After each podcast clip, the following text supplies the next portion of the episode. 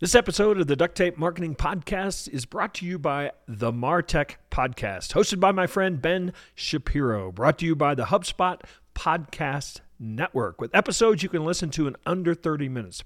The Martech podcast shares stories from world class marketers who use technology to generate growth and achieve business and career success.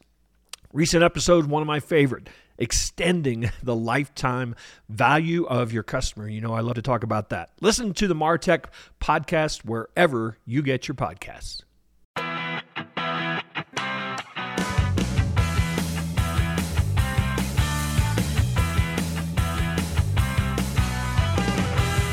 Hello and welcome to another episode of the Duct Tape Marketing Podcast. This is John Jantsch. My guest today is Oliver Burkeman. He's the author of The Antidote Happiness for People Who Can't Stand Positive Thinking. For many years, he wrote a popular column on psychology for the Guardian newspaper, and he's got a new book out that we're going to talk about today called 4,000 Weeks Time Management for Mortals. So, Oliver, welcome to the show. Thanks very much for inviting me. I, I have to ask this: Do you did you study psychology at all, or were you just practicing on your readers? uh, when I was studying things, I wasn't doing much. I did a little bit of psychology. I mainly studied political science when I studied things. No, and then I was practicing on myself and on my readers. Yeah, trying to be upfront about that. I wasn't claiming to have certifications, but yeah, yeah it was a, sort of a, a, constant work in progress. Well, I know it was a very popular column. I went back and looked at a few, and you were able to work a little humor in, which I think is probably always good in uh, psychology yeah. study. First off, I'm going to tell you, I love this book, but when I got into it, I found it a little depressing because unfortunately, you tell us that, or at least all I hear is that pretty much we've got to give up the fight. And I'm thinking, where are the hacks? And that's obviously that's the point of the book, isn't it? Yeah, I think I'll accept depressing as a sort of initial assessment until you've let this viewpoint permeate you. I do very passionately believe that, that where this leads is not depressing. And I yeah. think it's crucial. There's a distinction here, right? Isn't there? Because it, you should give up. The, it's about giving up the fight when it comes to using time, but it's about giving up the fight to do something that is not possible. Yeah. Which is to do everything to yeah. become perfectly productive and optimized. Yeah. The reason you give up that fight, I think, or should give up that fight, is in order to have the time, energy, and attention and focus to do some incredibly cool things with your short time on earth it's you can tell it's a question that gets me going because I, I, I don't want this to be a council of despair. It's a kind right. of coming back down to earth yeah. in a way that lets you get roll up your sleeves and get down to business. But i'm guessing there's some people out there that are challenge you challenging you a little bit because you've blown up what we've been conditioned to believe. And that, sometimes that's hard even if we've come to the realization that it's true. I think i have spent a long time as a sort of a productivity geek right. trying to implement the latest cool system for doing ever more and becoming perfectly optimized and all the rest of it. And what happens is because that because the goal is impossible, because we live in a world of infinite inputs, demands, ambitions, obligations, they're all effectively infinite, become perfectly optimized so that you can do them all. Yeah. You just become, in the words of uh, Jim Benson, the consultant I quote in the book, you become a reservoir for other people's expectations. You become yeah what happens is you never decide what you're saying yes and no to. And as a result, you say yes to everything that other people want you to do, whether it's right for you or not. Yeah. And there's plenty of people out there that would rather have you say yes. So another maybe big dollop of good news is you put a number of 4,000, which is not a very big number necessarily, very definable of what a typical lifespan is. And I must admit, I'm sure some people that number was like, wait a minute, that's all there is? Right, 4,000 weeks is not quite 80 years, but I'm using 4,000 because it's a nice round number. Yeah, and in fact, given that uh, I'm talking to a marketing expert, maybe terrifying people out of their pants will prove not to have been a wise strategy for selling a book. But I, I really wanted at the front and at the beginning get down to the truth of this, which is like life is finite. It is alarmingly finite when you express it in terms of weeks. But this is reality. And if you can actually confront reality instead of actually, I think so many of our kind of supposed productivity techniques and supposed happiness tricks are all basically about helping us avoid yeah. reality. They're enabling a problem instead of solving it. And I really think that the more that we can gently push ourselves towards staring reality in the face it is actually liberating and it's motivating and not in a kind of terrifying way. It's okay, this is the situation in which I find myself. Yeah. yeah. Now, what's the most extraordinary thing I could do with it? Yeah, and I, I was half kidding about uh, being depressing, but I do think that we do spend a lot of time shielding ourselves from reality and and pretending that we are in control uh, of of what's going on sometimes, and I think that sets the wrong expectation, which then just sets us up for for failure. Right, and it, especially it means that I, I think I'm sure some listeners will know what I'm talking about because I think it's very widespread feeling. It's not that you are. It's not that you fail to get on top of everything and get your life in control. It's that it always feels like it's going to be next week or next month that you're going to finally get yeah. your life in control.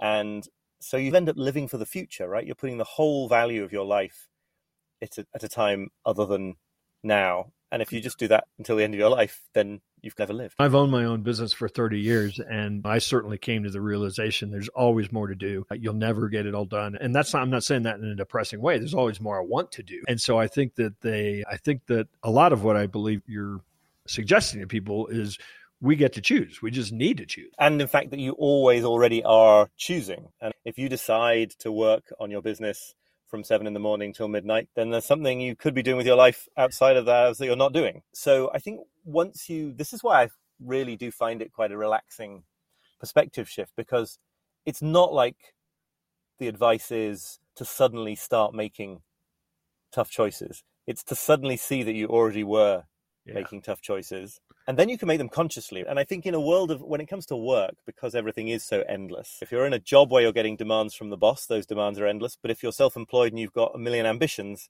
yeah. those ambitions are endless it's the same endlessness even though they have a sort of different quality I think what you have to do really is say, okay, I'm going to allot this amount of time in the day to work. And given that boundary, what makes the most sense to to do. And then you really get down to business of weighing one task against another task and seeing what you care about the most. It's scientifically proven. We will use whatever, we will fill whatever space we have. With. And right. so I think you're absolutely right. So now I have to tell you, I have because I've owned my own business for 30 years. I've been trying to run faster. I've been trying to do more, be more efficient. So everybody you mentioned in the book, David Allen, the inbox zero guys, the Pomodoro method, I've done them all. Too, yeah. and I think that you, you really do come to the conclusion that it's it's just like turning up the speed on the treadmill you run faster, but you are more exhausted. And because it's a treadmill, you're never going to get to the end of this thing because it goes right. Right. Yeah. I think one thing that's worth saying I, I, have huge respect for David Allen's work, and I've yep. actually found the Pomodoro technique recently returning to it again to have something going for it. I think that it, it's almost more a question of the spirit in which you come to these methods than the methods themselves. And if you are adopting a new technique or a new way of organizing your tasks with this agenda in the back of your mind that one day this is going to enable you to right. Right. never have to make tough choices again, to be able to do every single thing you'd ever dreamed of and never disappoint anybody or make anybody mad with you or say no to anybody that's a recipe for disaster but if you if you don't think that if you move through that to this feeling of okay i'm finite i'm going to be able to do a few things and m- not most of the others once you're in that mindset i think getting things done or the pomodoro yeah. technique can be totally great ways to to implement that. Yeah, I, actually I don't find that I can't use the Pomodoro method in my day to day work because there's just too many distractions and interruptions. It seems, right. and, and, for those that aren't familiar, it basically you break your day up into 30 minute chunks. You work for 25, you take five off. Maybe you put a couple chunks together, then you take a longer break. It's essentially it. I will say that in writing my books, that I I found it very useful for that because I would I would say to myself, I'm going to write for six days. There's no or six hours. There's no right no interruptions. There's I'm not checking email, and so then having that sort of rhythm uh, really did work for me. Also, it, it remi- I, I totally know what you're saying, and I, I think it re- really reminds you that suddenly it becomes much less intimidating, right? Because yeah. it's like all I have to do is 25 minutes, right. and then another 25 minutes, and then another 25 minutes. Yeah. But that's all life ever is. all you're ever doing is spending 25 minutes on something. So I think there's a really lovely. I think in that kind of time boxing idea, I, yeah. I would count Pomodoro as, as one form of time boxing, although it can be used in this sort of futile quest to become the productivity god or whatever, I, I think that there's something really lovely there, which is just okay. It's, it, it returns you to the idea of like I don't know tilling the soil or yeah. or it's like you feel a bit more like a farmer somehow. You're just doing the stuff for a little while and you'll do the same tomorrow and gradually incrementally like that's how great things come to be. And now let's hear from a sponsor. Do you wish you could get more traffic from Google? Duh. I mean, but half the battle is understanding what to focus on, what you need to fix on your site. Ahrefs Webmaster Tools will give you a professional website audit for free. Ahrefs will discover optimization opportunities for your website and help you get more organic traffic. You'll see which keywords your pages are ranking for, understand how Google sees your content, and discover what changes you need to improve your visibility. Imagine the benefits to your business. Visit ahrefs.com slash AWT to sign up for this free tool and connect it to your website, and you're all set. That's A-H-R-E-F-S dot com slash AWT, and you can also find this in our show notes. So you spend a lot of time, I I believe, in this book, really setting up uh, sort of a philosophical point of view. You just mentioned the farmers. I think that section is in early on is is pretty brilliant. That they didn't have watches, they didn't pay attention to time, they didn't have incremental wages based on how many hours they worked, and that's all gone away. It's almost like we're that's all we have to sell now is our, our incremental right inventory. yeah, t- yeah. Tell me how sort of spacey and philosophical you want to get, but I do think there is this very basic shift that we made as a result of industrialization and all sorts of other things from just being time as something that you're in, it's like the medium that life unfolds in, through to time being like a resource. It's yeah. not the same, you're separate from it and you've got to use it properly and you might be wasting it. And that's when you, yeah, and it's something you can sell in the same way that you could sell a physical possession that you yeah. had. And I'm not suggesting we should all go back to the lifestyles of medieval farmers because they died of horrible diseases. I could have gone through my entire life without hearing about St. James Fire if you wanted to. yes, there are some gross diseases. But I do think this there is something to there's some wisdom to take from that time and, and unfold into our own very different lives, which is just that it, there's something a little bit it's useful to treat time as a resource, to think about calendars and yardsticks and timelines but it's a tool to maybe pick up and use and then maybe you can put it down at the end of the day and when you go onto your deck or walk down the street or go on a stroll in the hills you can actually just be instead of yeah. trying to maximize every minute of, of that time yeah. so i should have just started with oliver what is time yeah, could have got, we'll be here in really, five hours still yeah. talking. All right, so my grandmother used to say, and she probably didn't make this up, but if you want to get something done, give it to a busy person. And I used to believe that she used to say that about me because she, mm. I would do things for her, and I used to wear that as a badge of honor. And now I realize it's actually a curse, isn't it?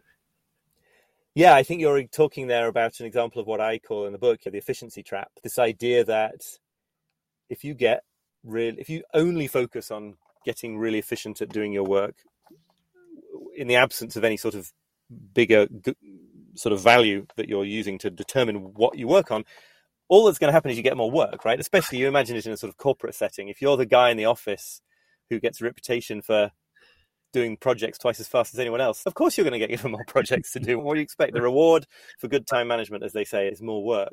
It's actually it's a fascinating.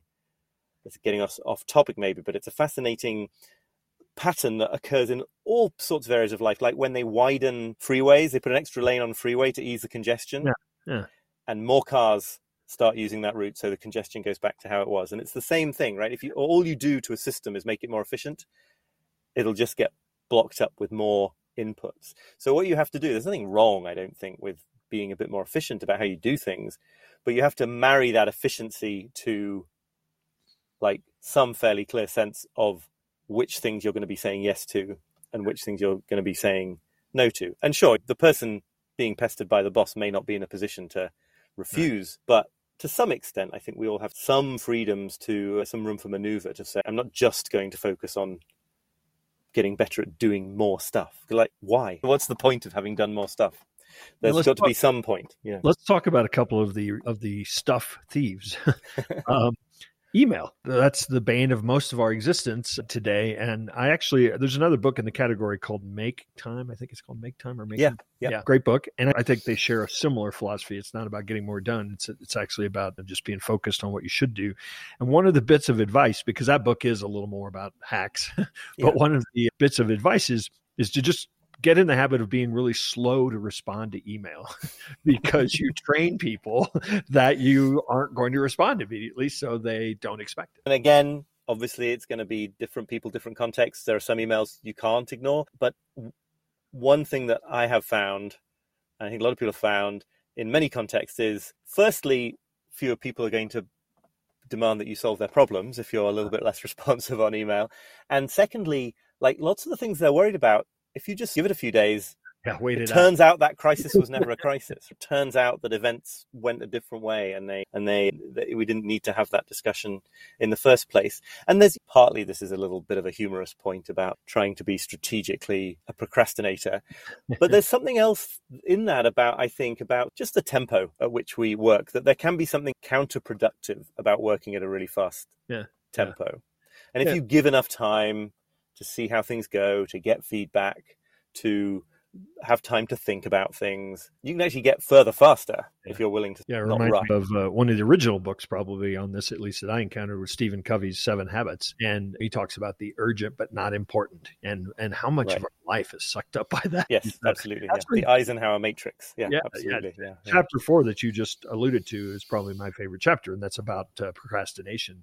And I think that in a lot of ways, what you're you as you said, procrastination because everybody's, oh, I can, I can do that. What's that chapter about? But in a sense, it's really about getting good at what not to do, isn't it? I think when you live in the world that we live in, and you, someone who wants to accomplish things, you've got to understand that the key principle of time management is figuring out what to neglect when, yeah, yeah. rather than figuring out how to fit everything in. That's the treadmill direction that we were talking about. And although, of course, on some level, I say that I will honor Stephen Covey for having done some path path breaking original work here, I'm also a bit rude about him in the book because of this very famous uh, um, thing about the big rocks, where you're supposed to. It's the sort of idea that if you make time for your big rocks first, you'll fit everything in. But if you don't make time for your big rocks first, and there's a whole story about putting rocks in a jam jar that I'm sure people will be familiar with. Yeah. And what I want to say is that today, anyway, the problem is there are just too many rocks, right? It isn't that we haven't prioritized things in the right way. It's that too many things feel like they matter and on some level do matter. Yeah. Um, so tough choices are required.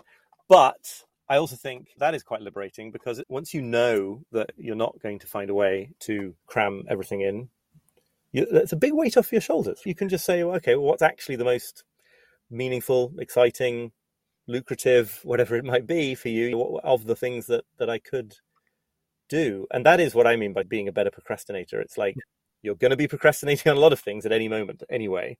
So just try to make sure that they're the right ones. I want to talk about two topics that probably do take us back into the philosophical realm again.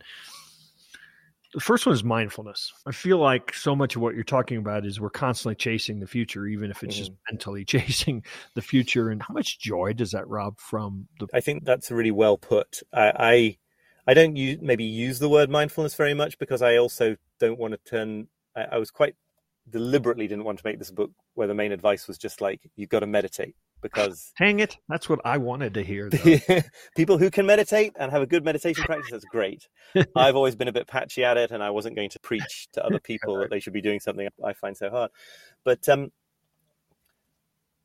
yeah i think a certain amount of instrumentalizing time a certain amount of thinking about what you're doing now because of where it's leading is totally inevitable and necessary and you can't live if you're never doing that. But we've got to a stage i think encouraged more generally by the economic system that we live in where that's really everything. Yeah.